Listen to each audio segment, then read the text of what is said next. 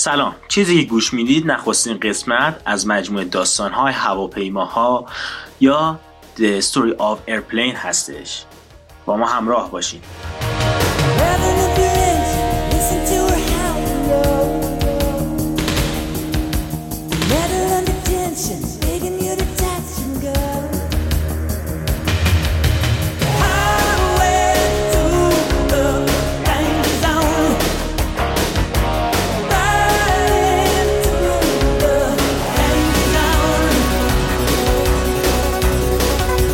من کاپتان پرایس هستم و امروز با شما هستم با داستان یک پرنده ای یک شاهکار مهندسی هوانوردی و به قولی یک لجند.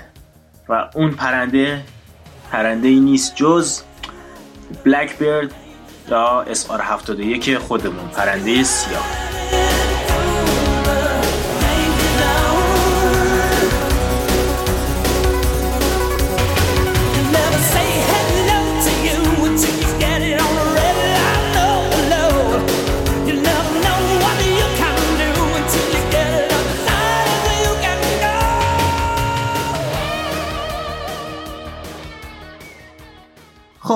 بیاین یکم با هم دیگه توی تاریخ قدم بزنیم. یکم برگردیم به اوایل جنگ سرد. زمانی که خب تازه جنگ جهانی دوم تموم شده روابط با شوروی تیره و تار شده و هی کم کم کم کم با شروع می‌کنن به دشمنی های علنی و غیر علنی با هم دیگه. بلوک غرب رو داریم به رهبری آمریکا بلوک شرق رو داریم به رهبری شوروی و خب این دو شروع می‌کنن به جاسوسی کردن از همدیگه به روش های مختلف پروازهای شناسایی جاسوس ها و مدل های مختلف هواپیما ها و اینا. و اون زمان خب هنوز علم الکترونیک به شکلی که الان می‌بینیم به وجود نیامده بوده. هواپیماها خب هنوز حرف اول رو می‌زدن. ماهوارهای جاسوسی رو نداشتیم و عصر فضا تازه یک دهه بعد شروع میشه. خب طبیعی هستش که هواپیما رو برای شناسایی استفاده بکنن. خب دیگه بالا پرواز می‌کنن.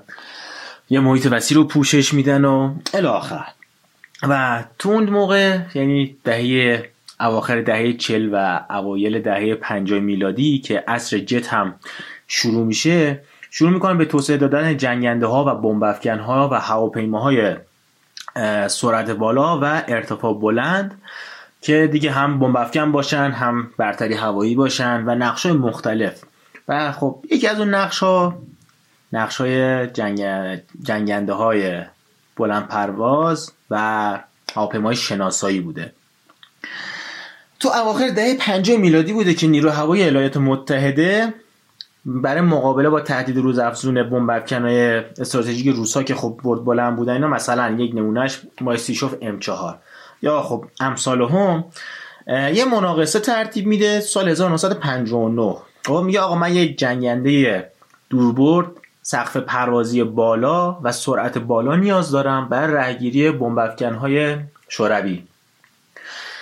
بعد شرکت ها رو دعوت می‌کنن به مناقصه و میگن که آقا این جنگنده ای که ما می‌خوایم باید سقف پروازیش مثلا تقریبا حدود 80 تا 85 هزار فوت باشه که معادل 25 کیلومتر یا 25 هزار متر هست تقریبا. سرعت ماخ 3 رو می‌خوایم که تقریبا میشه 3220 کیلومتر بر ساعت. و می‌خوایم که خب برد بلندی داشته باشه از این دست.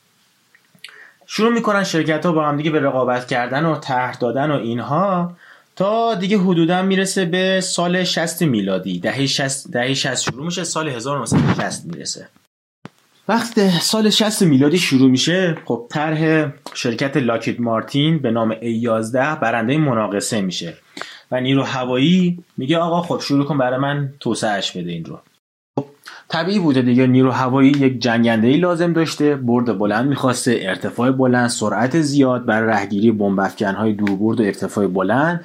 چون خب هنوز سیستم های دفاع موشکی و دفاع هوایی زمین پای پدافندی اونقدی پیشرفت نکرده بودن که بتونن با این خطرات مثلا روبرو بشن.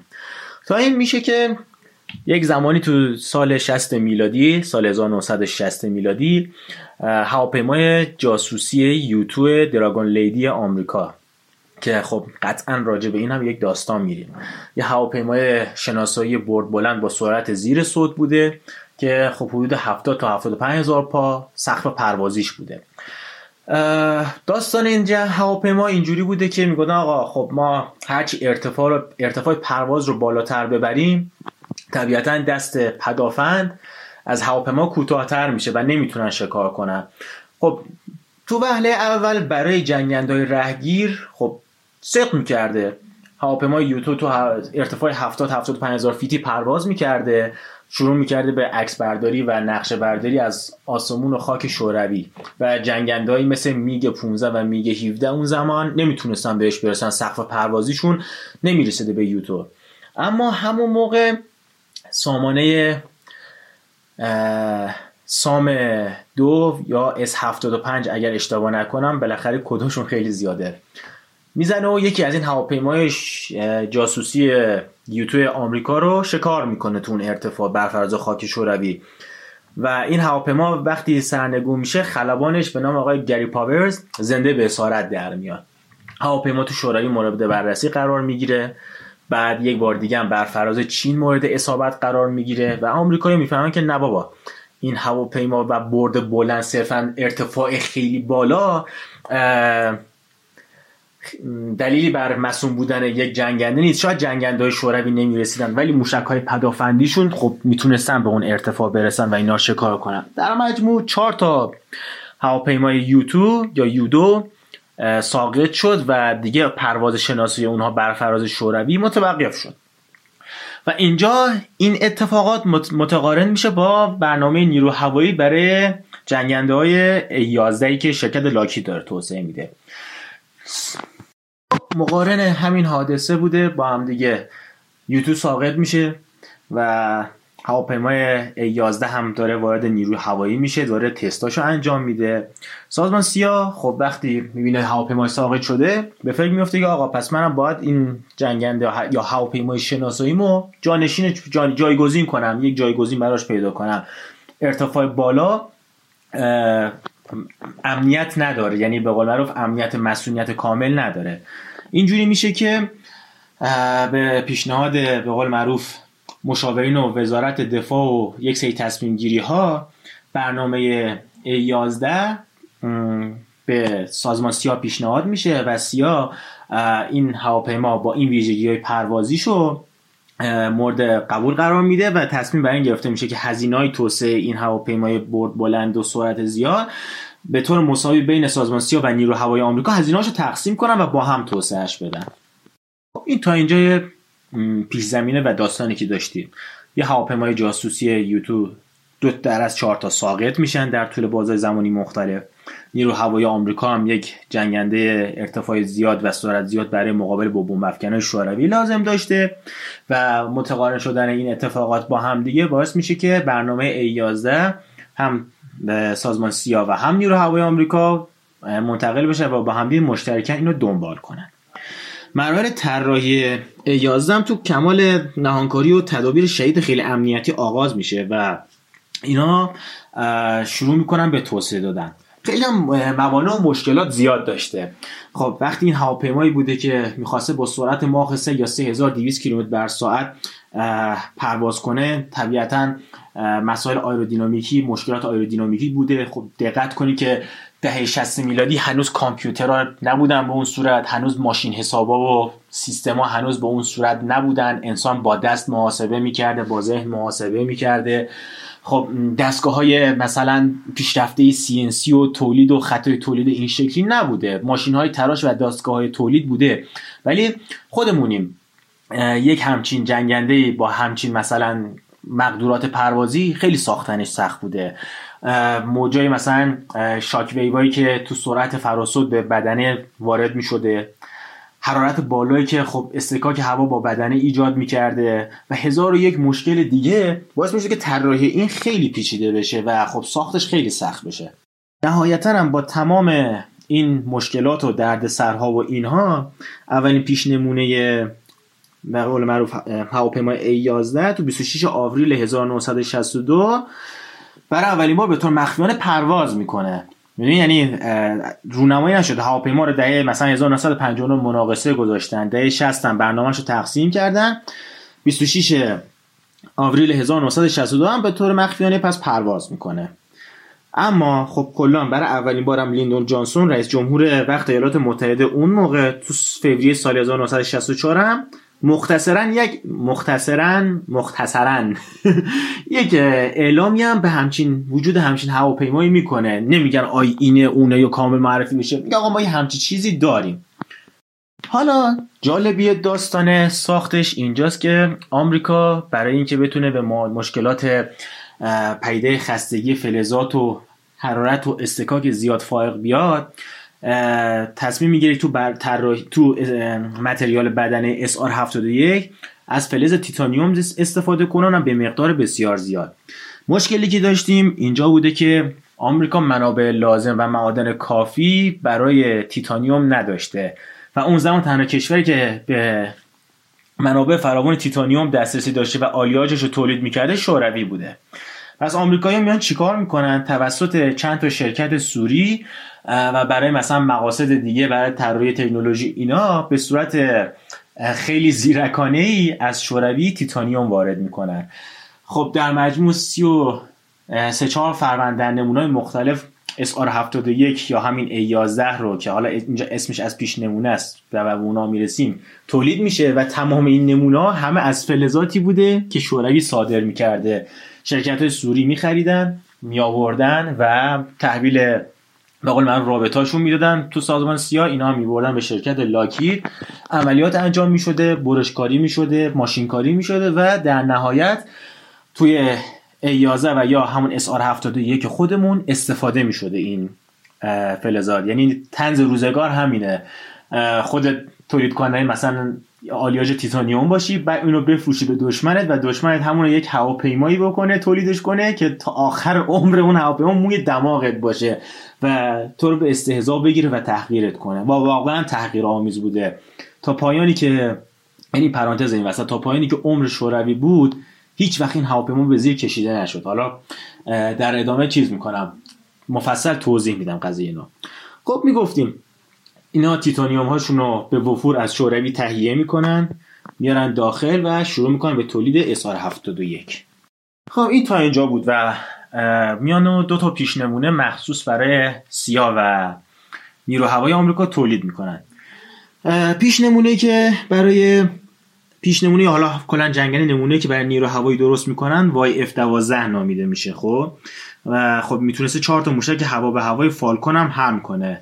که فکر می‌کنم AIM5 بوده. یعنی مثلا AIM7 Sparrow رو داشتیم یا AIM9 Sidewinder که موقع جنگ ویتنام اومدن AIM5 Falcon جزو اولین موشک های هدایت راداری بوده فکر می‌کنم. دقیق یادم نمیاد ولی خب بعدا رو بررسی می‌کنیم. جای بررسی داره و براتون شرح میدیم موشک رو به حال خب YF 12 چهار تا موشک هوا به هوای Falcon حمل می‌کرده و خب طبیعیه دیگه در نقش یک جنگنده رهگیر دوربرد برای بمب افکنا رو داشته. مونتا هواپیمایی که به سازمان سیا تحویل دادن شد SR71 پس یک وای F12 رو داریم که تحویل نیرو هوایی شد و یک SR71 رو داریم که تحویل سازمان سیا شده. خب فرق این دوتا چی بوده؟ تقریبا 90 95 درصد بدنه و همه چی شبیه بوده و اصلا قطعات یکی بوده.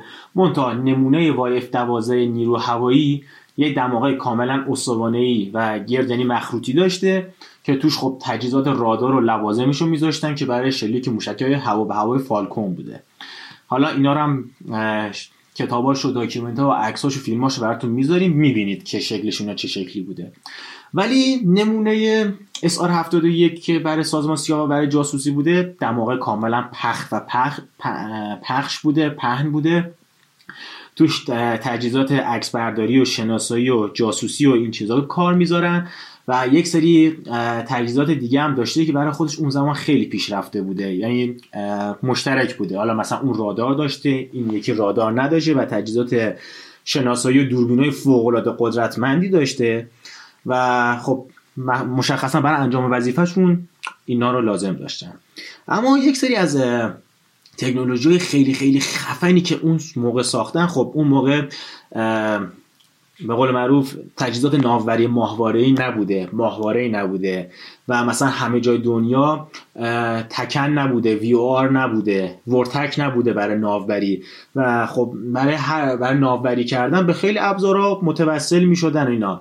مونتو مثلا یک ابزاره بوده مثلا از عوارض زمین استفاده می‌کردن از نقشه ها استفاده می‌کردن از حریمای هوایی از پیش طراحی شده استفاده می‌کردن. منتها SR 71 خب هواپیمایی بوده که قرار بوده تو ارتفاع 80 هزار فیتی پرواز کنه.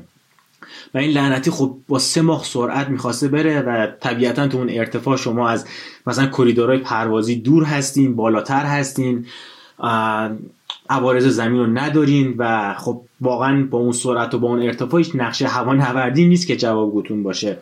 برای همین اومدن یک دستگاه ناوبری ستاره توسعه دادن برای این هواپیماهای YF 12 و SR 71 که اینا دقیقا رو پشت کابین خلبان و بالای جنگنده بوده به قولی. پشت کمرش در اصل این دستگاه ناوبری ستاره قشنگ توی روشنی هوا و توی روز کامل می‌تونسته ستاره آسمون رو ببینه و نقشه های خودش رو با ستاره تطبیق بده و از روی موقعیت ستاره مثلا دو به اکبر دو به اسقر یا ستاره های مثلا یا اون ستاره قطبی که همیشه موقعیتش نسبت به کره زمین ثابته موقعیت یابی کنه و جهت یابی کنه و ناوبری کنن و بتونن جنگنده رو تو مسیر مشخص شده پیش ببرن. در کل هواپیما برای ناوبری غیر از دستگاه الکترونیک و رادیویی پایه‌ای ترین مدل ناوبریشون استفاده از کامپاس یا قطب نما هستش. که خب ما مثلا تو از هفته همینجور که کامپس و قطب نما رو داشتیم در ترکیب با ناوبری ستاره خیلی کمک می‌کرده و اینها ناوبری می‌کردن و به مقصد مورد نظر می‌رسیدن. و این واقعا برای دهه 60 میلادی یک چیز فوق العاده خفن حساب می‌شده که شما توی روز روشن تو خورشید کامل بتونید ستاره ها رو با اون دستگاه ببینید. به هر حال بگذریم. این یک سری از تکنولوژی ها ایناش بود و این دوتا توسعه پیدا می‌کنن. یکی از ویژگی ساحری اسار 71 و وایف 12 گفتیم که خب اون دماغشون متفاوت بوده یکی مخروطی شکل یکی پخ و پخشه. غیر از اون رنگ اسار 71 هم سیاه نیست. آبی سیر هستش ولی به قدری تیره است که به سیاهی می‌زنه و تو عکس مثلا ما می‌بینیم سیاهه در حالی که آبی سیر هستش. خیلی عجیبه ولی خب جالبه. و یک سری میگن که این اصلا اولین جزء رنگای مواد جاذبه رادار بوده اینا. و خب تلاش هم شده برای کم کردن اثر سطح مقطع راداری. یعنی حالا در مورد رنگش مطمئن نیستیم همه حدس و گمان و اینهاست ولی خب طراحی زیر بدنه اسار 71 با کمترین میزان برآمدگی و شکستگی و اینهاست که کمترین میزان برگشت امواج رادار داشته باشه. و vertical fin ها یا vertical stabilizer هایی که تو تو پادکست کانارد براتون توضیح دادم یه حالت V شکلی داره و به سمت داخل متمایله که اینم بهش کمک می‌کنه که امواج رادار رو بر نگردونه یا مثلا تداخل ایجاد کنه. پس یک نیم نگاهی هم به پنهانکاری تو طراحی SR 71 شده اما هنوز به مفهوم پنهانکاری و رادار گریزی که الان داریم نبوده. ولی خب میشه اتکا کرد به این سخنان. از دیگه زا... ویژگی ظاهری اینه که بال دلتا داره و موتورهاش وسط بالهاش هستن و این بال دلتا یا وینگ دلتایی که داریم سویبک زاویه سویبک شدید یا به قول رو پسگرایی شدیدی داره. نسبت به موقعیت بالها و بدنه کابین خلبان و خود بدنه جلوتر از مجموعه لیفتزا و بالهاش هستن. یعنی اونا که عکسش دیده باشن می‌دونن چه شکلیه. یک بدنه فوق العاده دراز و طولانی داره و مجموعه بال دلتاش و اینا عقبتر و نسبت به افتش قرار دارن. حالا به زبان خیلی ساده. و این چه اثری داشته؟ دو تا موضوع که بدنه و کابین دراز و جلو بودن و بالها مثلثی و زاویه سویبک خیلی شدیدی داشتن باعث می شده که امواج ضربه یا شاگ ویوایی که در اثر پرواز فراسود به وجود میاد خب تو سطوحی که لیفت تولید می‌کنن جلوگیری بشه. یعنی شما وقتی یک سطوحی داری مثل بال هر سطحی که لیفت تولید کنه نیروی بالا برنده تولید کنه وقتی شما با اون سطوح با سرعت بالای صد یا ماخ یک به بالا پرواز می‌کنین یک شاک ویو یا موجهای ضربه ای داریم که اینها رو باید جدا توضیح بدیم بعدا. این shock wave ها خب باعث میشه که شوکای ضربه وارد به بدنه بشه بدنه رو دچار پدیده خستگی فلزات بکنه ممکن اصلا از هم گسسته بشه. ولی خب این زاویه sweep back زیادی شدید باعث میشه که بتونه این شوکای ضربه رو بدن تحمل کنه تا نسبت به بالهای مثلا straight یا مثلا elliptical مثل هواپیما آموزشی بالای صافی دارن. این خیلی مهمه. تو طراحی اینجوری لحاظ میشه و خب همینجور که بدن هم که دور از بالها مجموعه طراحی کمک می‌کنه به تحمل شاکویو یا امواج شوکای ضربه ای حال خب مسئله مهمی بوده این شاکویو و با این مدل طراحی برای سرعت بالا بهش فاق اومدن. اما خب یک مشکل فوق العاده بزرگ و سختی که باش مواجه بودن تولید حرارت زیاده. تو قسمت های زیرین یا روبروی مثلا لبه های حمله که با اولین قسمتی بودن که با هوا و برخورد داشتن و استکاک داشتن تو بعضی نقاط هواپیما به 425 تا 430 درجه سانتیگراد هم می‌رسیده. و خب مثلا میگم یک فلزی مثل آهن تو 500 درجه سانتیگراد ذوب میشه. و شما مثلا اگه اینو 430 درجه گرمش کنی خب شروع می‌کنه به تغییر شکل دادن. یعنی از ناحیه ناحیه الاستیسیته از ناحیه پلا... الاستیسیته وارد ناحیه پلاستیکی میشه. توی بحث بحث مواد و سخت افزار داریم که شما وقتی یک ماده ای رو تا حد تحمل نقطه برک پوینتش دوچار تنش و کنش بکنین تو ناحیه الاستیسیته هستش که چیه؟ یعنی شما مثلا یک کش رو می‌کشین و دوباره به حالت اولش برمیگرده. به این میگن ناحیه الاستیسیته.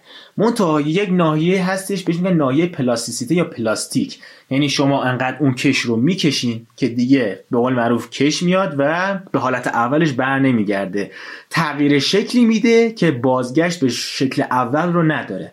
اون وارد ناحیه پلاستیک میشین و آخر و بعد از ناحیه پلاستیک break point یا نقطه شکست هستش که شما انقدر اون جسم بهش تنش وارد میشه مثل همین کش انقدر کش رو می‌کشین از حالت اولش در میاد حالت می‌گیره و انقدر می‌کشین که پاره میشه. اون قسمت پاره شدن قسمت break point یا نقطه شکست هست. و این رو می‌تونیم برای طیف وسیع از مواد از کامپوزیت ها بگیریم تا انواع فلزات به کار ببریم و خب گرما باعث میشه گرما و تغییر شکل مثلا مواد آلیاژتون باعث میشه که با حالت پلاستیک بری ناحیه پلاستیک. اگه خیلی ادامه دار باشه تغییر شکل پیدا کنه deform بشه. خب این 425 درجه سانتیگراد تو بعضی نقاط داشتن و تیتانیوم فلز فوق العاده مستحکم سبک و مقاوم به حرارت. یعنی خب شما اگر از آلیاژ فولاد یا آلومینیوم می‌خواستین استفاده کنی طبیعتا یه هواپیما از هم میپاشیده یا ذوب می‌شده و فلز تیتانیوم خب مقاومت داشته. پس با اون مدل طراحی خاص به shock wave ها فائق اومدن و با آلیاژ تیتانیوم غیر از سختی بدنه به گرما و استکاک شدید هوا فارغ اومدن و تونستن اینا رو دفع کنن. اما وقتی داستان جالب میشه که بدونیم که این هواپیما همیشه نشتی سوخت داشته. یعنی چی؟ یعنی وقتی مثلا روی زمین پارک بوده تو ایپرون پارک بوده و سوختگیری می‌کردن. اگه فول تمام تانکاشو فول می‌کردن این هواپیما شروع میکردنش سوخت نشت کردن. علت چی بوده؟ خب همونجور که گفتیم تنش های آیرودینامیکی زیادی به هواپیما وارد می شده و خب گرما و حرارت زیادی هم تحمل می کرده خب مهندس میگه آقا ما وقتی هواپیما رو بسازیم و طراحی کنیم و این مثلا تو تنش قرار بگیره تو تنش حرارتی قرار بگیره خب طبیعتا آلیاژه و فلزات و بدنش انبساط پیدا می‌کنن بر اساس گرما و خب باید چیکار کنیم؟ خیلی جالبه. این هواپیما رو قطعات و بدنش رو با فاصله نسبتا معینی از هم ساختن. یعنی به جایی که همه درز و دورزا کیپ باشه به جایی که همه چی سیل شده باشه یا بدنه همه چی با هم تو هم کامپکت یا جمع باشه اتفاقا فاصله داره. مثلا مثلا یه قطعه فلزی به یه قطعه فلز دیگه می‌خواسته پرچ بشه. اومدن به جایی که همه رو با هم چف کنن مثلا با مثلا یک سانت دو سانت فاصله زدن. چه اتفاقی رخ می‌داده؟ خب اینا فاصله بوده جنگنده درست سیل نشده و غیر از قسمت کابین. خب درزاش به قولی باز بوده و وقتی سوخت می‌زدن نشت می‌کرده سوخت ازش. بعد حالا علت چی بوده؟ میومدن اینا چیکار می‌کردن؟ سوخت رو می‌زدن توی جنگنده. بعد جنگنده پرواز می‌کرده به مقداری که سوخت نیاز داشته. بعد که پرواز می‌کرده بدنه گرم می‌شده. وقتی آلیاژا و بدن استراکچر گرم می‌شدن و انبساط پیدا می‌کردن اینا میومدن بر اساس بر اثر انبساط به همدیگه متصل می‌شدن میپوشوندن. و وقتی که این اتفاق میافتاد یعنی به حد کافی گرم می‌شده سوختگیری هوایی می‌کردن و باک هواپیما روی آسمون پر می‌کردن. بعد از اونجایی که خب اسار 71 قرار بوده تو ارتفاع خیلی بالا و با سرعت زیاد پرواز کنه و بازم به مسئله گرما میخوردن اومدن دست به توسعه سوخت مخصوص خود اسار 71 زدن. سوختی به نام JP7 یا JP7 چرا این کار کردن؟ اول اینکه باز هم مشکل همون نشتی سوخت رو می‌خواستن حل کنن. اومدن یه سوختی توسعه دادن که خب چگالی نسبتا بالایی داره سادگی بیشتری نسبت به سوختهای جت دیگه داره. البته فرمول شیمیشو نمی‌دونم اما تو پرانتز توضیح بدم. سوختهای جت از بنزین و دیگر مشتقات نفتی مثل الکل و اتیلون اینا خیلی ساده تره. یعنی مثلا وقتی سوخت هواپیما اگه بو کنین بوی نفت سفید میده. شما ناگه بنزین رو چند مرحله پالایش می‌کنین تا به یک عدد اکتان بالایی برسین. منتها برای هواپیمایی که موتور توربینی یا جت دارن این اتفاقا خیلی خطرناکه چون بنزین بسیار ناپایدار شدید اواپوریت یا بخار میشه. برای همین شما به یک سوخت نیاز دارین که این سوخت به راحتی تبخیر نشه گران روی بالایی داشته باشه راحت نشت نکنه و دمای سوختنش هم بالا باشه. مثلا شما به بنزین کبریت می‌زنین شروع می‌کنه به سوختن. چرا؟ چون کبریت 400 درجه سانتیگراد اون شعلش حرارت داره. مثاله خب؟ سری میسوزه. اما اگه یک سوخت مثلا JP4 یا JP5 یا یک هواپیمای مسافربری و با کبریت بخوان یا با فندک بخوان آتیش بزنین آتیش نمی‌گیره نمیسوزه. چون نسبت فرمول و شیمیایی این سوخت خب خیلی ساده تر از بنزینه. شما مثلا نفت رو یک مرحله تصفیه می‌کنید بعد نفت سفید رو یه مرحله تصفیه می‌کنید بعد مثلا چند تا محلول شیمیایی می‌زنید و میشه JP4 و JP5 اما بنزین رو انقدر نفت رو ازش پیچیدهش می‌کنید انقدر ساده سازیش می‌کنید انقدر چیز اضافه می‌کنید تا یک محلولی مثل بنزین به دست میاد که فوق العاده ناپایداره. میریزی کف زمین سریع بخار میشه و سریع تو سیلندر پیستون ماشین آتیش می‌گیره با یک جرقه. چرا؟ چون خب بالاخره تو مثلا با یک آتیش کم باید بسوزه بنزین. اما موتور جت دقیقا برعکس موتور سایلندریکال یا سیلندر پیستونی هستش که خب یه پادکست هم قراره برای موتورهای هواپیما بریم و بهتون توضیح بدم این دارم anyway کار نداریم. اینا سوخت JP7 رو مخصوص SR71 توسعه میدن با گران روی خودش با فرمولاسیون خودش با درجه حرارت خودش به علتهای مختلف ایمنی کاربردی و غیره. خب گران رویش اگه یا ویسکوزیته سوخت بالا باشه خب به راحتی مثلا روون نمیشه نمیریزه این ور ناپایداری نداره.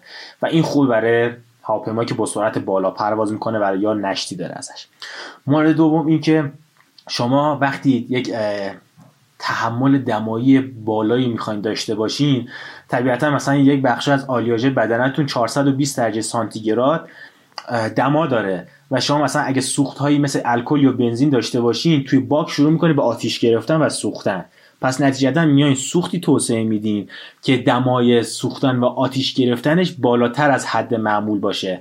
و خب سوخت JP7 مقاومت دمایی بالایی داشته در مقابل حرارت زیاد. یعنی اگه دمای بدنه به 400 درجه 420 درجه سانتیگراد هم می‌رسیده سوخت توی باک آتیش نمی‌گرفته و فقط و فقط و حتما باید تو محفظه احتراق موتور می‌رفته تا اونجا با دمای اونجا ترکیب بشه و بسوزه. و جالبی دیگه این که تانکرهای KC 135 Extender یا Stratotanker فکر می‌کنم Stratotanker ها بودن. کیسی, کیسی 135 همون بوینگ 707 بودن که تبدیل به سوخت‌رسان شدن برای نیرو هوایی آمریکا. حتی ما از کیسی 707 استفاده می‌کنیم که حالا بعدا فرقشون رو تو نامگذاشت اینا توضیح میدم اینم بگذاریم. سوخت جی پی 7 خب به خاطر دانسیته و ویسکوزیته و تمام این فرمولاسیونی که فرق داشته تو باکای تو مخازن مثلا سوخرسان ها که میریختن نمی‌تونستن با بوم و شلنگای خودشون اینو سوخ بدن و مجبور شدن. فکر می‌کنم دو تا چهار تا از این سوخرسان های کیسی 135 رو تغییر بدن دم و دستگاهاش و پمپاش و لوله هاش اینا رو که بتونن فقط سوخت جی پی 7 رو به SR 71 منتقل کنن. یعنی از اون همه تانکر سوخرسان هوایی که نیرو هوایی آمریکا داشته چهار تاش مخصوص این هواپیمای SR 71 بوده. ببینین یک هواپیمای بلند پرواز چه بلایی سر اینا آورده سوخ براش توسعه دادن آلیاژ شوروی وارد کردن تانکر سوخرسان رو برای اینا تغییر دادن و نمی‌دونم کلی مصیبت توی طراحی. خب بگذاریم از این حرفا و بریم ادامه مطلبمون برسیم. سرنوشت وایف 12 و اسعار 71 چی شده؟ به کجا رسید؟ جنگنده YF 12 نمیگم هواپیما این جنگنده بوده دیگه ولی نیرو هوایی توسعه پیدا کرده. جنگنده YF 12 تو یکی از روزای سال 1965 میلادی فکر می‌کنین چیکار کرد؟ تونست 9 تا رکورد جهانی رو بشکنه. خب؟ یعنی هر چی مثلا هواپیمای قبلیش رکورد زده بودن service ceiling سرعت نمی‌دونم برد همه چی نه تا رکورد رو میشکنه. مثلا maximum take چه می‌دونم پارامترهای مختلف دارم مثال براتون می‌زنم. نمی‌دونم مثلا VVI یا vertical velocity indicator میگم.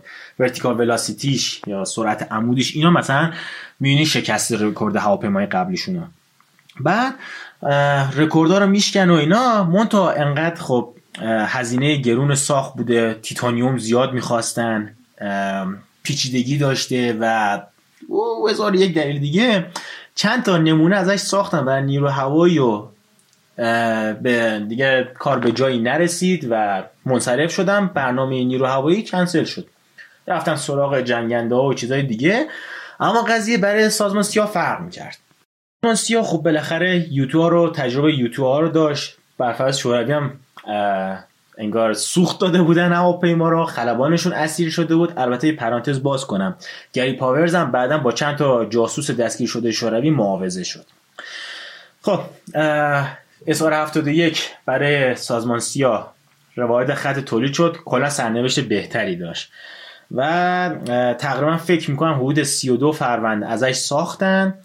از سال 1000 تقریبا تقریبا تقریبا تقریبا سال 1964 65 میلادی شروع کرد به خدمت کردن تا 1989 1990 میلادی و فکر می‌کنم آخرین پرواز و آخرین کلا خدمتش 1997 بود. یک چیزی حدود سی سال تا 32 سال این هواپیما خدمت کرد. و خب واقعا هم خوش درخشید و واقعا قهرمانی بود برای خودش. قول تکنولوژی زمان خودش بود. ولی خب دیگه وقتی علم الکترونیک ازا پیشرفت پیشرفت کرد هواپیمای مثلا شنود الکترونیک هواپیمای جاسوسی هواپیمای مثلا جمعآوری علامت الکترونیک رادارای رادارای نقشه برداری سبودی زمینی اومدن ماهواره ها اومدن. خب نقش هواپیمای شناسایی جاسوسی کمرنگتر و کمرنگتر می‌شد. یعنی واقعا دیگه نیازی نبود یه هواپیما بره تو آسمون دشمن عکس برداری کنه جاسوسی کنه بیاد. برای همین تو دهه 90 میلادی بازنشستش کردن. خب طبیعیه. شما دیگه وقتی این وسایل دیگر رو داری نمیای خرج اضافه بکنی نمیای خرج تعمیر نگهداری و سوخت و آموزش و خلبان و این چیزها رو بدی و طبیعتا وسیله که نیاز نباشه بازنشسته میشه. خب می‌رسیم به قسمت های شیرین و جذاب عملیات ها و استفاده هاش و اینا. SR 71 دیگه وقتی شروع می‌کنه به کار کردن توی جنگ ویتنام بوده به کرات و بارها توی ویتنام استفاده می‌کنن. هیچ هواپیمایی به به ارتفاعش و به سرعتش نمی‌رسیده نمی‌رسیده. هیچ موشکی نمی‌تونسته شکارش کنه.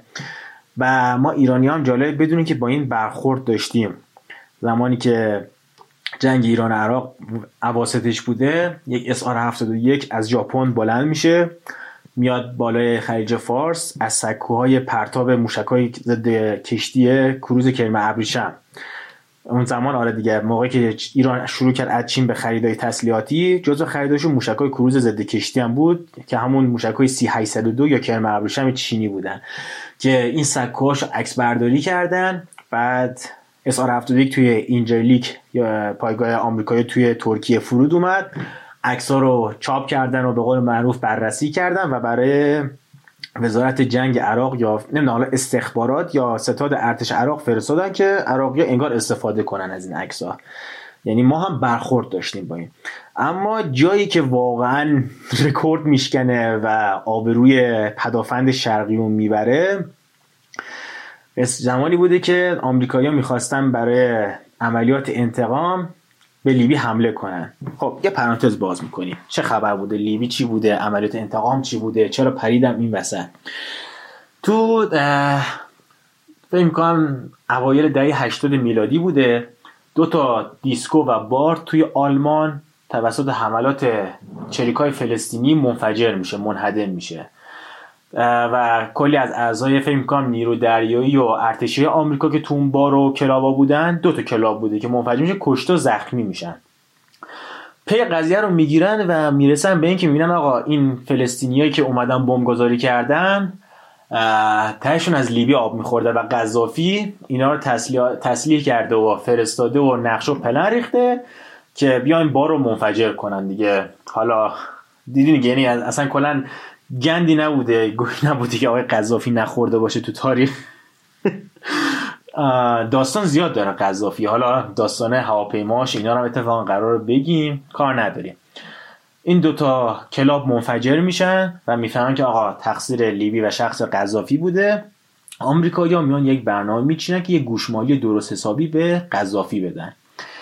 ولی میان یک طرحی بریزن برای حمله کردن یه حمله هوایی همه جانبه که بزنن دهن اینا رو سرویس کنن دیگه ترابلوس و بنغازی و پایگاه مهمش اینا.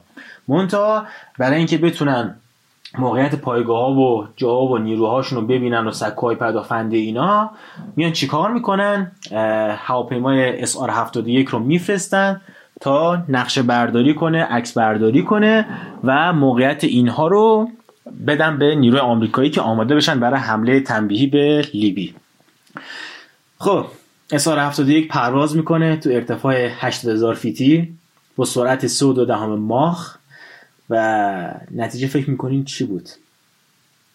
درست حد زدین نه تنها ساقط نشد بلکه در طول پرواز شناساییش از سامانه های استیویست لیوی بالغ بر دیویست موشک شلیک شد.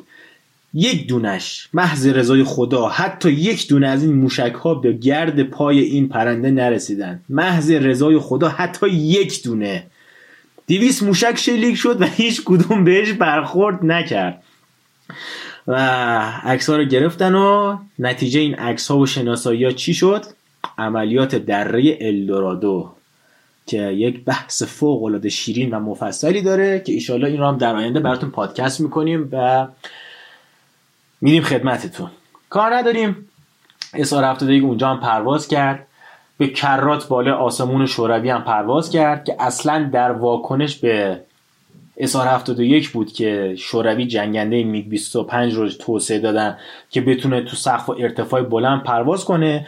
مونتا اونم یه ببر کاغذی بیش نبود و هیچ وقت در طول عمرش نتونست اسار 71 رو رهگیری کنه نتونست شکارش کنه حتی به گرد پاش برسه و حتی به سقف پروازیش. خب میگ 25 هم چرا می‌شد به اون سقف پروازی برسه؟ ولی هیچ وقت به گرد پای SR 71 نمی‌رسید. چرا؟ موتورهای میگ 25 قشنگ قادر بودن که کمکش کنن تا تا دو ماخ بر ساعت سرعت بگیره. حالا 2600 700 کیلومتر بر ساعت. اما اگه بالای سه ماخ می‌خواست بره موتور شروع می‌کرد به ذوب شدن و خوردن خودش. که حالا از دلایل فنیش بگذریم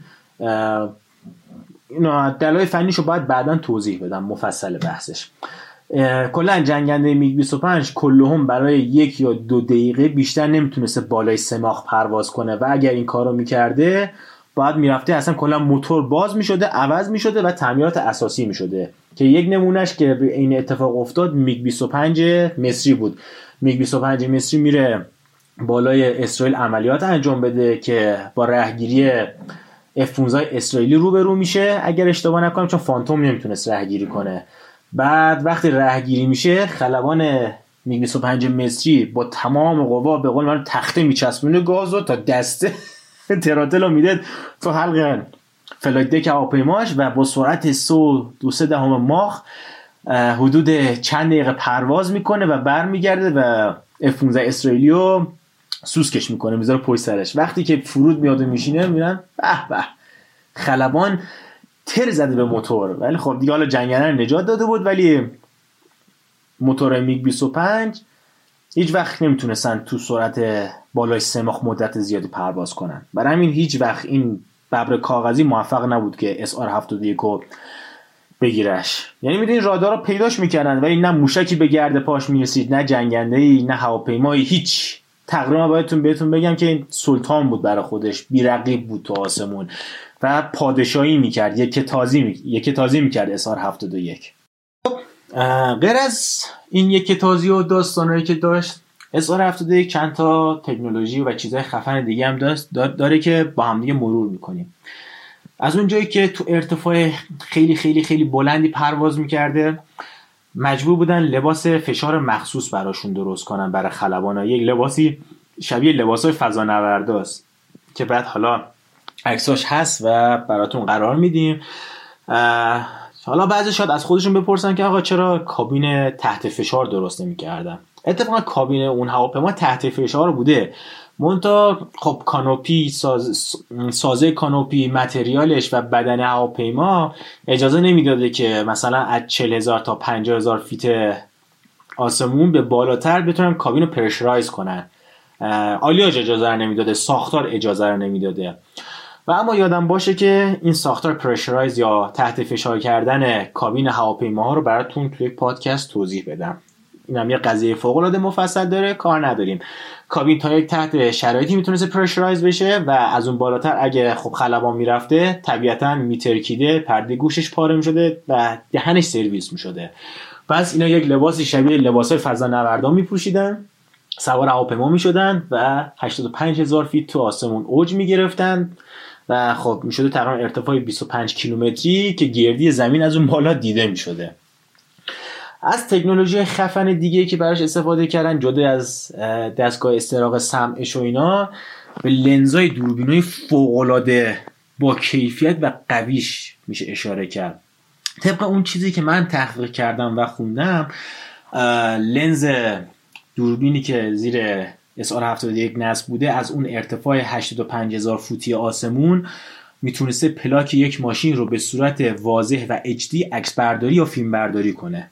یعنی می‌تونستن یه ماشین رو یه پلاکش رو بخونن. حالا یا واقعا می‌شده یا مستاق بوده و می‌خواستن قدرت این دوربین رو توضیح بدن که آقا با همچین جزئیاتی و همچین دقتی می‌تونه تصاویر رو تفکیک کنه. خب خیلی خفنه. سال 1965 میلادی شما همچین چیزی داشته باشید یکی اون دستگاه ناوبری ستاره پشتش یکی این دوربین و یکی این بدنه و این تکنولوژی. اما اما اما اما قسمت خفن ماجرا قسمت توپ ماجرا می‌رسه به نیروگاه یا پاور پلنت هواپیما یا موتورهاش. خب SR 71 دو تا موتور داشته به نام های J58 نام کارخونه JT11D 20 B. اسم کارخونه است مال پرتن ویتنی کاناداست. ما کلا سه تا کارخونه موتورسازی خفن داریم. جنرال, جنرال الکتریک آمریکاست پرتن ویتنی کانادا و روز رویس انگلیس. و خب موتورهای اسار 71 با کد نظامی J58 موتورهای توربوجت بودن و سوار شدن. اما اشتباه نکنید. ما گفتیم که میگ 25 با اون عظمتش با اون موتوراش نمی‌تونست 32 دهم ماخ سرعت بگیره بالای سماخ بیاد. بعد چه جوریه که با این موتورهای توربو جت اسار 71 می‌تونسته تو اون سخت پرواز کنه و سرعت بگیره و موتور هیچ کارش نشه. اینجاست که می‌رسیم به جادوی مهندسی مهندس های لاکید مارتین.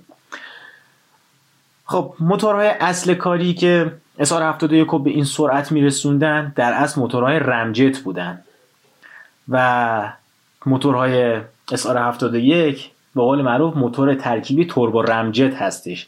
توربو جت به علاوه رمجت. خب اصلا چرا همچین ساختاری استفاده کنن؟ چرا باید همچین حالتی داشته باشه؟ چرا مثلا یه موتور رمجت هست پس چرا از اول توربوجت گذاشتن چرا با رمجت پرواز نمی‌کرده؟ چه دلیلی داشته؟ دلیل اینجاست که ساختار موتورهای توربینی اسمش روشه. توربین داره. توربین باعث میشه که خب چرخش پیدا کنه شفت وسط موتور به چرخه هوا مکش بشه به داخل و هواپیما بتونه حرکت کنه و از آسمون کنده بشه. اما موتورهای رمجت که به نوعی اصلا پایپ خالی هستن یک لوله خالی هستن هیچ قطعه متحرکی تاکید می‌کنم هیچ قطعه متحرکی داخل این موتورهای رمجت نیست. اسمش مشخصه رم. رمجت هوای ورودی. ورودی رم یا هر چی که اسمشو می‌خوایم بذارین. رمجت یا موتور رمجت انگار یک محفظه احتراق بزرگ یا یک کامباستشن چیمبر یک تیکه بزرگ هستش که فقط سوخت بهش تزریق میشه. خیلی بخوام براتون ملموس سرش کنم. این افتر برنر یا پسوز میمونه. پسوز خب دیدین دیگه تو فیلم های دفعه جنگنده یا آتیش بزرگی از پشت موتوراش می‌زنه بیرون. افتر برن نتیجه تزریق سوخت به طور مستقیم. به حرارت خروجی بعد از توربینه. یعنی آخر آخر موتور توربین که هوا خارج میشه و هوای سوخته میاد بیرون و تراست ایجاد میشه سوخت رو به اونجا تزریق می‌کنن و اون سوخت سوختنش باعث میشه که یه جریان هوای پرفشاری به وجود بیاد که جنگنده سرعت بگیره سرعتش بره بالا. خب که مشخصا مصرف سوخت خیلی میره بالاتر به چه علت؟ به خاطر اینکه خب شما داری سوخت مستقیم تزریق می‌کنی به عقب موتور. و موتورهای رمجت هم یک عملکرد افتر برنر تور دارن و قشنگ همون افتر برنر هستن با این تفاوت که یک موتورن. اما موتورهای رمجت برای اینکه بتونن شروع به کار کنن به حجم به شدت عظیمی از هوا نیاز دارن. یعنی شما خب یک هوای مثل موتورهای توربینی مثل موتورهای توربوجت توربوفن کمپرسور ندارین هوا رو به داخل مکش کنه. کمپرسور ندارین روی هوا کار انجام بده. کمپرسور ندارین که هوایی که روش کار انجام شده فشارش رو ببره بالا و دمای هوا رو ببره بالا. این چیزهایی که دارم میگم جزی از سیکل کاری موتورهای توربینی هستش که قطعا یک پادکست راجع به موتورهای توربینی خواهیم داشت. کار نداریم. موتور رمجت یک محفظه احتراق بزرگ بدون توربین بدون شف و بدون کمپرسوره و فقط سوخت توش تزریق میشه و آتیش می‌گیره. و خب موتوری که تو کمپرسور نداشته باشه چجوری می‌خواد حرکت کنه چجوری می‌خواد هوا بهش وارد بشه؟ شاید بگین مثلا با ground power unit بخوای هوای فشرده بهش بدی. ولی خب مرد حسابی زن حسابی ای کسی که این فکر رو می‌کنی این فکر کنی که این هواپیما می‌خواد روی باند حرکت کنه. شما شاید بتونی با ground power unit استارتش کنی. بقیهش رو می‌خوای چی کار کنی؟ شما چقدر مگه هوا چجوری می‌خوای مکش کنی وقتی یک سوختی داره میسوزه و هیچ چیز جریان هوا رو وارد نمی‌کنه؟ اینجاست که موتورهای توربوجتی که در ترکیب با این موتور درست شدن وارد عرصه میشن. موتور توربوجت استارت می‌خوره شروع میشه روشن میشه هواپیما رو می‌بره سر بان مرحله به مرحله. حرکت می‌کنه سوختوش تزریق میشه هواپیما رو بلند می‌کنه و شروع می‌کنه به پرواز کردن. خب توربوجت عملکردش دقیقا همون عملکرد موتورهای توربینی توربوجته. از کار کردن روی هوا و خروج هوا و تراستی که تولید می‌کنه هواپیما SR 71 رو به پرواز در میاره.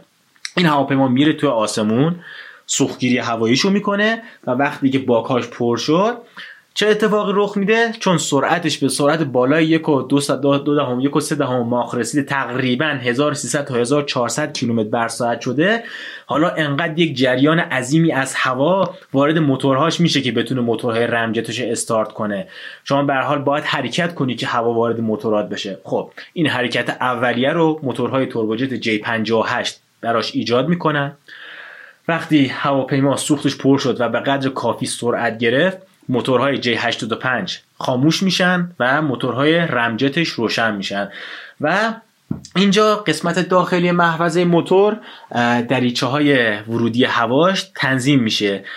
یه حالت convergent و divergent طور داریم که تو سرعت های زیر صوت duct ورودی هوا باید convergent باشه یعنی همگرا باشه یعنی تنگ باید بشه تا هوایی که میره داخل محفظه موتور سرعت بگیره و engine choke نشه به قول معروف.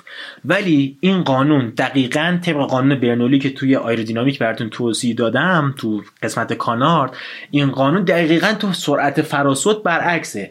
یعنی شما اگر یک duct convergent داری که وقتی هوا واردش میشه سرعت می‌گیره و از فشارش کم میشه همون duct با همون حالت convergent بودن یا همگرا بودنش اگر داخلش با سرعت صوت هوا وارد بشه دقیقا برعکس میشه و فشار میره بالا و سرعت میاد پایین. این خاصیت آیرودینامیکی هوای فراسوته. یعنی وقتی سرعت یک جریان هوایی یک سیال گازی با سرعت فراسوت وارد یک داکتری کانورژنت بشه قوانینش برعکس میشه.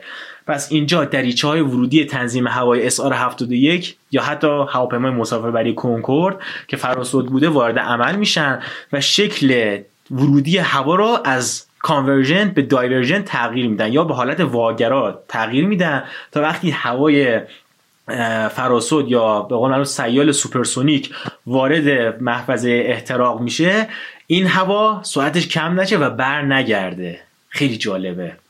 و خب این حجم عظیم هوا وارد موتور ramjet می شده همونجا سوخت پاشیده می شده و با اون حرارت عظیمی که اونجا بوده اون سوخت آتیش می گرفته اون با هوا مخلوط می شده و این گاز خروجی و تراست رو ایجاد می کرده که هواپیمای SR 71 رو به سرعت بالای سماخ می رسونده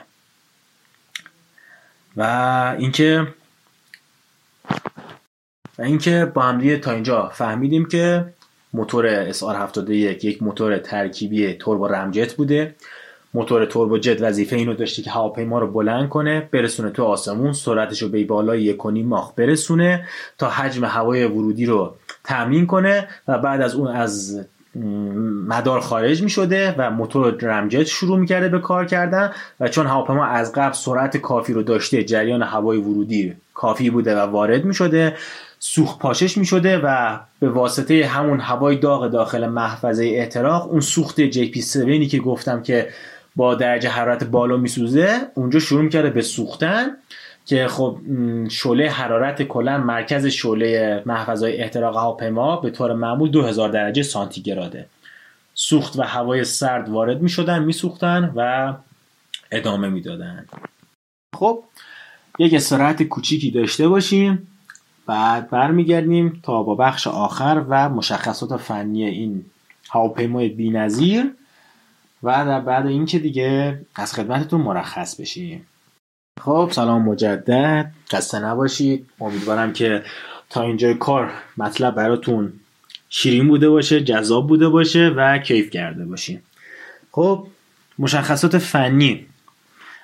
اول که گفتیم موتورهای اسار 71 موتورهای J58 یا JT11 دی 20 b هستن که مال شرکت پرت ویتنی حد اکثر رانش موتور تو حالت کامل یا با هم پسروز یعنی هم موتور خشکش اینا همه با هم 32500 پوند هست یا به قولی 14740 کیلوگرم. این از قدرت رانش موتور. ابعاد هواپیما رو بررسی کنیم با هم. خب دهنه بال یا دو سر بال تیپ تو تیپ یا نوک این بال تا نوک اون بال. 19 ببخشید عذر می‌خوام. 16 متر و 95 سانته که معادلش میشه 55 فیت و 7 اینچ. مساحت ناخالص بال یا کلا سطح ناخالص یعنی مثلا همه رو با هم گرفتن زایده ها رو نذاشتن کنار به طور تقریبی 167 ممیز 3 متر مربع بوده. مساحت سطح بالی که داشت. یعنی اون بال دلتایی که داشته و همه اون چیزایی که لیفت تولید می‌کردن 167 متر مربع. خود هواپیما از تیل از دوم از قسمت آخر آخر تا نوک نوک هواپیما 32 ممیز 74 متر بوده یا 32 متر و 74 سانت بوده که میشه 107 فوت و 5 اینچ. ارتفاعش هم از ارتفاع پایین تایراش چرخاش تا بالاترین حد vertical stabilizer ش بالاترین ارتفاع اون 5 متر و 64 سانت بوده که میشه 18 فوت و 6 اینچ. وزن هواپیما وزن خالیش empty weight ش 27 27215 کیلوگرم یا 27 تن و 215 کیلوگرم بوده. maximum takeoff weight یا بیشترین وزن برخاستش هم 77110 کیلوگرم یا 77 تن و 110 کیلوگرم بوده که میشه 170 هزار پوند. به صورت تقریبی آره فکر کنم. پس اینجا با empty weight و maximum takeoff weight هم آشنا شدیم من این اصطلاحات رو میگم معادل فارسیش رو هم میگم ولی اینا بیشتر جنبه یاد گرفتن داره که دیگه از این به بعد از اینا استفاده کنین. چون همینها به کار رفته میشه توی علم و صنعت. پس maximum takeoff weight 77 تن بود. یعنی وزن خالی هواپیما اگه 27 تن بوده با سوخت زدنش و تجهیزاتش و پرواز کردنش اینا می‌شده 77 تن.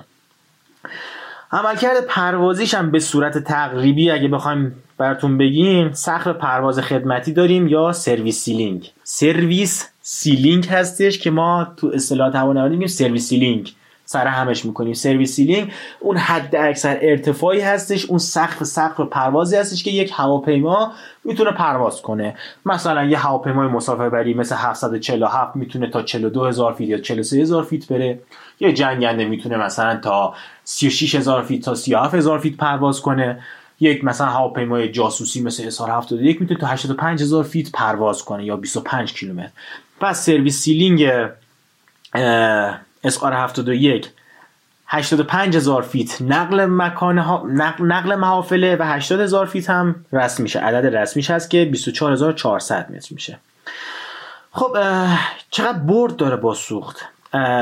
بردش با سرعت حد اکثر سماخ تو ارتفاع 24000 متری که تقریبا میشه 72 7 هزار فیت یک ساعت و سی دقیقه است. ببینید اگه مثلا این هواپیما با سرعت کمتر توی یک ارتفاعی مثلا پرواز کنه یک بردی داره. اگه با حد اکثر سرعت پرواز کنه یه بردی داره. اگه تو ارتفاع خیلی بالاتر پرواز کنه یه بردی داره. مثلا مثلا تو بعضی جاها می‌خونین که این هواپیما چهار ساعت چهار ساعت و نیم ممکنه مداومت پروازی داشته باشه. اما این چهار ساعت و نیم مثلا تو ارتفاع 80 هزار فیتی مقاومت هوا کمتره و مثلا با سرعت ممکن دو نیم ماخ باشه.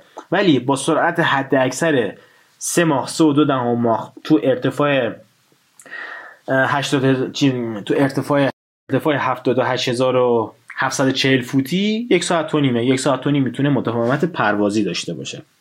و در نهایت هم خب دو تا نفر سرنشین داشته. یه نفر خلبان بوده و یه نفر افسر سیستم جاسوسی و شنود و عکسبرداری و شناسایی بوده. خب داستان اولین هواپیمامون پرنده افسانه سیاه یا بلک برد اسار 71 سازمان سیاه. همینجا به پایان رسید و خب یک جنبندی داشته باشیم. اینکه از کجا اومد برنامه چی بود چرا این ساخته شد متریالش از کجا اومد ویژگی های فنی و مهندسیش تکنولوژیاش موتورش وظیفهش عملکردش رو با هم بررسی کردیم و خب به جرأت می‌تونم بگم برای دهه 60 میلادی برای عصری که تازه اول راه هواپیمای جت بوده موتور جت بوده. برای اون موقع واقعا یه شاهکار صنعت هوانوردیه. شما شاید الان بتونی چیز خیلی خیلی خفنتری از SR 71 به وجود بیاری. مثلا مثلا نمونهش موشک های Falcon SpaceX که میاد تو آسمون پرواز می‌کنه و باز خودش برمیگرده میشینه. خیلی خفنه این هم ولی این هم در نظر داشته باشین شما کمک کامپیوترها رو دارین. شما برنامه نویس ها رو دارید ماشین حساب ها رو دارید. موتورهای به قول معروف ساخت و جستجوگر و render گیری و محاسبات و ابر کامپیوترها رو دارین خب؟ و خب این خیلی به شما کمک می‌کنه. اما برگردین سال 1000 دهه 60 میلادی اصلا. ماشین حسابی نبوده محاسبات همه دستی بوده. انسان ها از ذهنشون استفاده می‌کردن. ماشین آلات صنعتی همونجوری که گفتم به پیشرفتگی امروز نبوده. اینجوری نبوده که شما مثلا با کورل یا سالید ورک یک طرحی رو بزنین و بدین دستگاه سی ان رو براتون برش بزنه. چیزی به نام برش لیزری و یا جوشکاری لیزری نداشتیم. با این اوصاف مهندسین لاکید مارتین دست به خلق همچین شاهکاری می‌زنن. برای همین من دارم به اینا میگن شاهکار. چون با علم اون زمان با تجهیزات با وسایل و چیزهایی که داشتن همچی چیزی تونستن بسازن که سی سال سی و دو سال خدمت کرده. و یک بار هم نه سقوط داشته نه حادثه غیر رزمی داشته و نه شکار شده. در از هیچکی به گرد پاش نرسیده. و باید بگم که از همینجا به احترام اون مهندسا و اون تیم دانشمند و فنی باید از جا بلند شیم و کلاهامون رو به قولی براشون ورداریم. راه دور نریم. آپولو هفت که رفت به کره ماه و سرنشیناش رو پیاده کرد دوباره برگشت. یک کامپیوتر 60 یک کامپیوتر با رم 64 کیلوبایتی داشته. حافظه 64 کیلوبایت. و برنامه نویس هاش به اندازه قد یک خانم عکساش هست. کد نویسی کردن. برای اون سیستم که این بتونه بره بیاد و تمام محاسبات دینامیکی آیرودینامیکی محاسبات گراویتی گراویتی ماه و فرار از جاذبه زمین رفت و برگشت استفاده از جاذبه ماه برای برگشتن همه اینا رو یه خانم مهندسی توی تیم ناسا به تنهایی محاسبه کرده. حالا ربطی به اظهار 71 نداره ولی می‌خوام هوش و عقل و مصر بودن انسان برای پیشرفت رو براتون باز کنم. اگر اون خانم عضو می‌خوام واقعا اسمش یادم نیست ولی خب حالا تو مطالب براتون می‌ذاریم تو لینک اینا. اون خانم دانشمند و ریاضیدان ناسا اگر نمی بود هیچ وقت برنامه آپولو موفق نمی‌شد. اون یک نفر بود که به تنهایی تمام معادلات دینامیکی و آیرودینامیکی و معادلات پروازی آپولو رو محاسبه کرد. بدون ماشین حساب با ذهنش. فرض کنید اون همه معادلات دیفرانسیل اون همه ریاضی مهندسی معادلات موج معادلات گرما تمام اینها اون انتگرال ها اون مشتقا انتگرال های دوگانه سگانه با کرانای بالا پایینش رو یک نفر محاسبه کرده. و حالا همین هم برای اون هواپیمای عظیم اسار 71 ست می‌کنه چه تیم قدرتمندی بودن چه مهندس های واقعا سختکوش و خلاقی بودن که همچین شاهکاری رو خلق کردن. بیشتر از این دیگه سرتون رو درد نمیارم. یک ساعت شد. و امیدوارم که لذت برده باشین. انتقاد پیشنهاد فوش هرچی دلتون خواست دل تنگتون خواست تو قسمت های کامنت بذارین. کامنت های پادکست چت پادکست می‌خونیم گوش میدیم سوال داشتین جواب میدیم. باز هم طبق معمول سنوات گذشته فیلم های مرتبط با مشخصات این جنگنده این هواپیما این هواپیما شناسایی جاسوسی مشخصات فنی موتور و تمام چیزهایی که مربوط به ریز تکنولوژیش هست هم کتاباش document اش و هم فیلماش تو کانالام قرار می‌گیره. موزیکایی هم که شنیدین تو کانال هست لینکش هم زیر این پادکست می‌ذاریم و شما رو به خدای بزرگ میسپرم دمتون گرم. مرسی که گوش میدین و دوست داشتین ما رو هم به دوستاتون معرفی کنید خدا نگهدار.